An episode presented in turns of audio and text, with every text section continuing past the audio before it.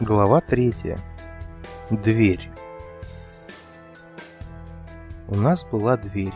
Большая-пребольшая. Даже громадная-прегромадная. И как только она умещалась в моей маленькой комнате. Я спросил об этом у мамы. Она стала объяснять что-то про оптические эффекты, преломление света на границе двух миров, но я ничего не понял. Тогда мама объяснила совсем коротко. Объективная реальность. И я все понял.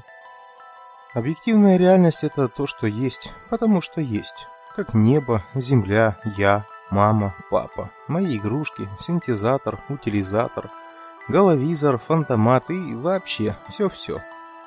Больше я не спрашивал. Тем более, что мама строго-настрого запретила мне приближаться к этой двери. «Это очень-очень опасно», — испуганно говорила мама, грозя пальцем. Мне совсем не было страшно, но с мамой лучше не спорить. Уж в этом-то я имел случай убедиться. А что за дверь? Одно слово. Нет, два слова. Объективная реальность. Дует из нее, правда, сильно. Сквозняк, как всегда коротко объясняла мама и в очередной раз грозно потрясала пальцем перед моим носом. Да ну ее, эту дверь. И знать я ее не знаю, и знать не желаю, и близко не подойду, и не посмотрю в ее сторону. И чего мне на нее смотреть? Не видел я, что ли, этого ключа с кольцом, из которого запросто можно сделать чертово колесо в нашем сквере? Или не надоела мне эта пустующая замочная скважина, похожая на человечка с растопыренными руками? Да нафига мне эта проклятая цепочка, которая не дает чуть приоткрытой двери открыться полностью? Кстати, и сквозняк этот занудный мне уже во как надоел.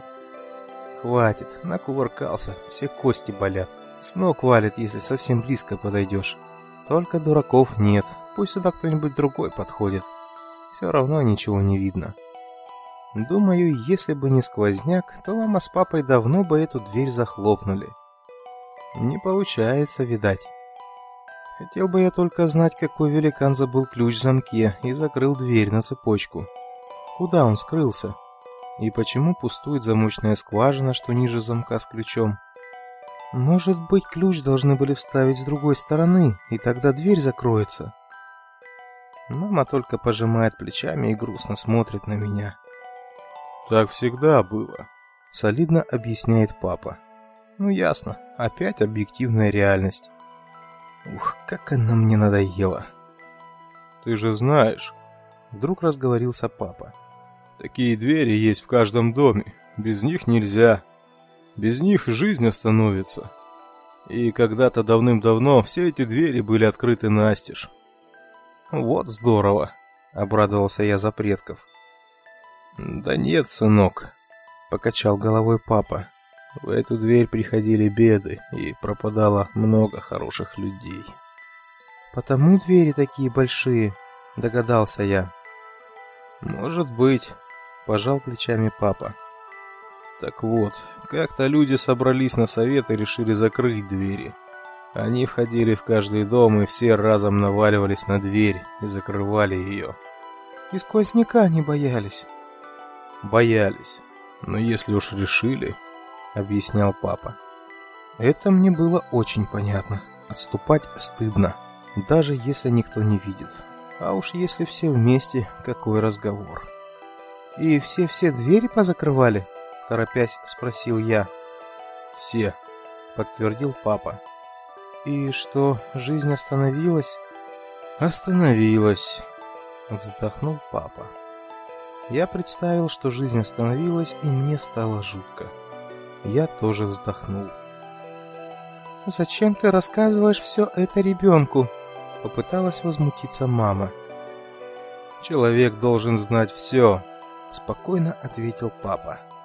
«Ноша должна быть посильной», — как-то вяло возразила мама и отвернулась. «Ну и что? Что потом, папа?» — умирал я от нетерпения. «Сам видишь», — показал папа. «Их чуть-чуть приоткрыли, а чтобы не распахивались настежь, поставили цепочки». «И жизнь снова задвигалась?» «Да», — развел руками папа, как бы демонстрируя мне движение жизни. Я посмотрел вокруг, Все стояло на своих местах, как всегда. Никакого движения заметно не было. Ну и ладно. И так папа уже говорил очень долго. Обычно он молчит. Все пишет и пишет и пишет. Но раз уж папа разговорился, я воспользовался случаем и задал еще один вопрос. «Пап, мам, а почему эта дверь в моей комнате?» До меня как-то не доходило, почему бы им не поселить меня в комнате, где нет такой двери. В своей хотя бы, если уж они так предостерегают меня от нее. «Ну, потому что...» — сказал папа. «Потому что...» — сказала мама, и они оба замолчали, глядя друг на друга. Наверное, они удивились, почему такая простая мысль не пришла им в голову раньше. Я уже начал мысленно размещать свои игрушки в их комнате, но, увы. «Вырастешь, сам поймешь», — нашелся папа. «Да, да», — как-то торопливо согласилась мама, и глаза у нее подозрительно заблестели. Ох уж эти женщины. Все осталось по-прежнему. Вопросов я больше не задавал. Я думал. Две мысли. Первая. Как бы сделать так, чтобы двери были открыты и беды в них не приходили. И вторая. Как бы добраться до замочной скважины. Там, наверное, не сквозняк, а только маленький сквознячок. Авось удастся заглянуть туда, за эту дверь. Может быть, тогда и первую мысль удалось бы додумать. Дядя по головизору говорил, что гениальные идеи приходят случайно, но в подготовленные головы. Точно. Однажды я стрелял из лука по мишени. На концах стрел вместо острия были маленькие пластмассовые присоски. И вот, с трудом отдирая стрелы от мишени, я придумал, как мне добраться до замочной скважины. Нужны 4 присоски. 2 для рук с перчатками и 2 для ног с чем-нибудь вроде обуви. Сказано, сделано. Я бросил в утилизатор старые игрушки и синтезировал то, что было нужно. Потом потихоньку заглянул в мамину комнату. Мама дремала, отложив в сторону книгу. У моих родителей родственные профессии. Папа писатель, а мама читатель. Не знаю, кто из них устает больше, но в первый же раз, попав в библиотеку, я понял, что мама все работы все равно никогда не переделает. И мне стало ее очень жалко. Итак, убедившись в том, что все спокойно, я приступил к испытаниям. Присоски присасывались прекрасно. Одна рука, одна нога, вторая рука, толчок, вторая нога, и я с грохотом оказываюсь на полу. «Что случилось?» — вбежала перепуганная мама. «Да вот», — показал я на присоске, — «испытание. Хотел, как муха, по потолку пройтись. Этого мне еще не хватало, горе ты мое.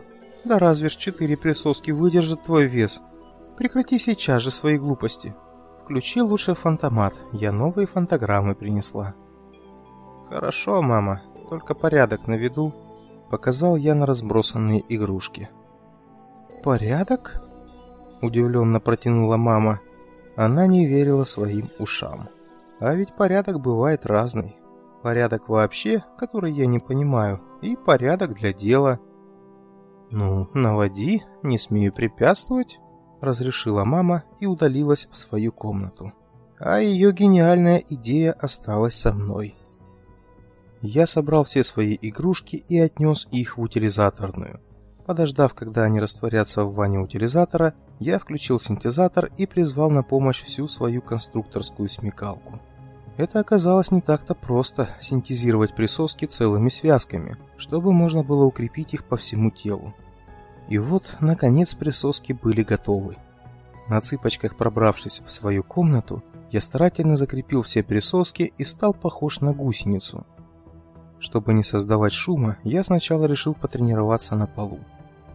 Быть гусеницей оказалось очень трудно. Сначала я никак не мог сообразить, где у меня что, если я гусеница, и как со всем этим управляться. Но примерно через полчаса усиленных упражнений я еще не очень уверенно, но уже передвигался по полу. Мне не терпелось перейти к более серьезным испытаниям, и я полез на стенку. Встал около нее и с размаху стукнулся всеми присосками выше пояса. повис на них. Держат. Тогда я отвел в сторону ноги и, согнув их в коленях, присосался к стене. Потом стал постепенно освобождать верхние присоски и, разгибая ноги, присасываться выше. Да что я объясняю, будто никто не видел, как ползают гусеницы. Правда, настоящие гусеницы умерли бы со смеху, увидев меня.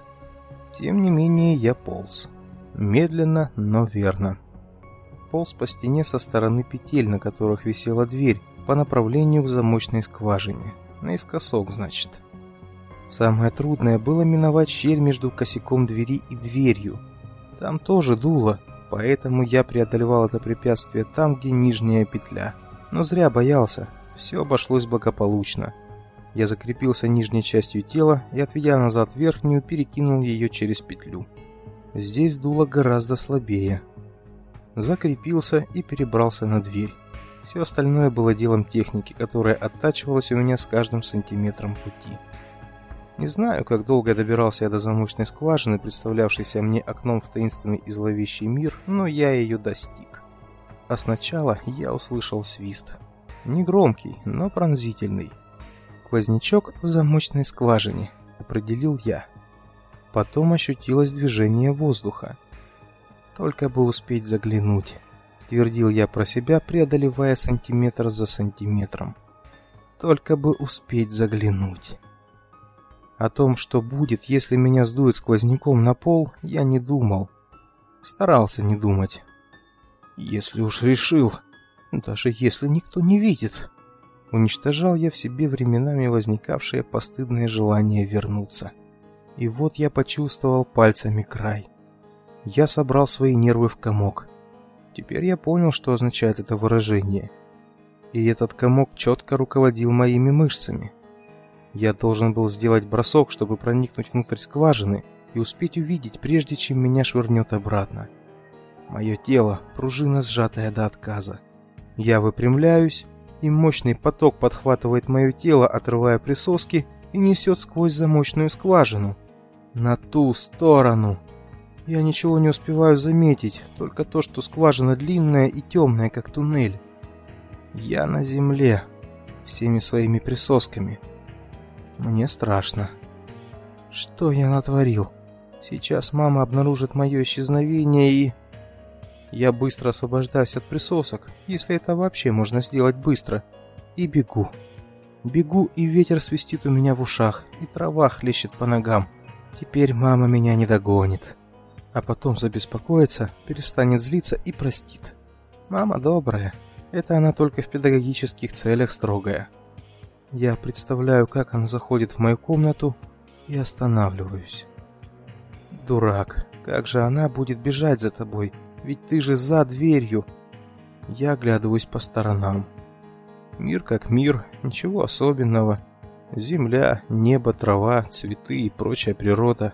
И чего боятся эти взрослые? Пустовато, правда, но это, наверное, только сначала, пока не встретишь кого-нибудь. Надо поскорее возвращаться, твердо решаю я. Может, мама еще ничего не заметила. Обратно проще, через щель. Пусть даже собьет сквозняком, зато он дует домой. Я бегу назад. У нас хорошая физподготовка, а я вообще чемпион выносливости. Но не пробежал ли я? Где дверь?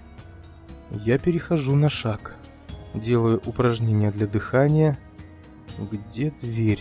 Неужели я так далеко убежал? Ага, вот они, мои присоски. А где дверь? И вдруг я замечаю недалеко от своего гусеничного обмундирования маленькую-прималенькую, совсем крохотную дверцу, как будто она закрывает вход в какую-то норку. А где же моя дверь? С досады я хотел пнуть эту игрушечную дверцу ногой, но мне вдруг послышались голоса. Или это комарик пропищал? Я прислушался. Звуки шли снизу. Я лег на землю и прислонил ухо к дверце. «Сыночек, сынок!» — услышал я мамин голос. «Где ты, малыш?» «Сын? Что за шутки?» «Мама, папа! Я здесь, за дверью! Слышите меня?» Но они не слышали. Они продолжали звать меня, а потом мама заплакала. И тогда я сорвал маленький-маленький цветочек, что-то вроде незабудки, и просунул его в замочную скважину. Может быть, заметят? «Смотри, цветок! Какой громадный!» — воскликнула мама. «Неужели...» По-моему, она все поняла, потому что призналась. «Я всегда этого боялась!» И заплакала еще безутешней. «Это было неизбежно». Папин голос подозрительно дрожал. «Идем, мы будем приходить сюда». Я представил, как он обнял маму за плечи и услышал их удаляющиеся шаги. Я построил дом возле этой дверцы. Пусть у наших домов будет хотя бы общая дверь. Дверь, за которой остается самое дорогое.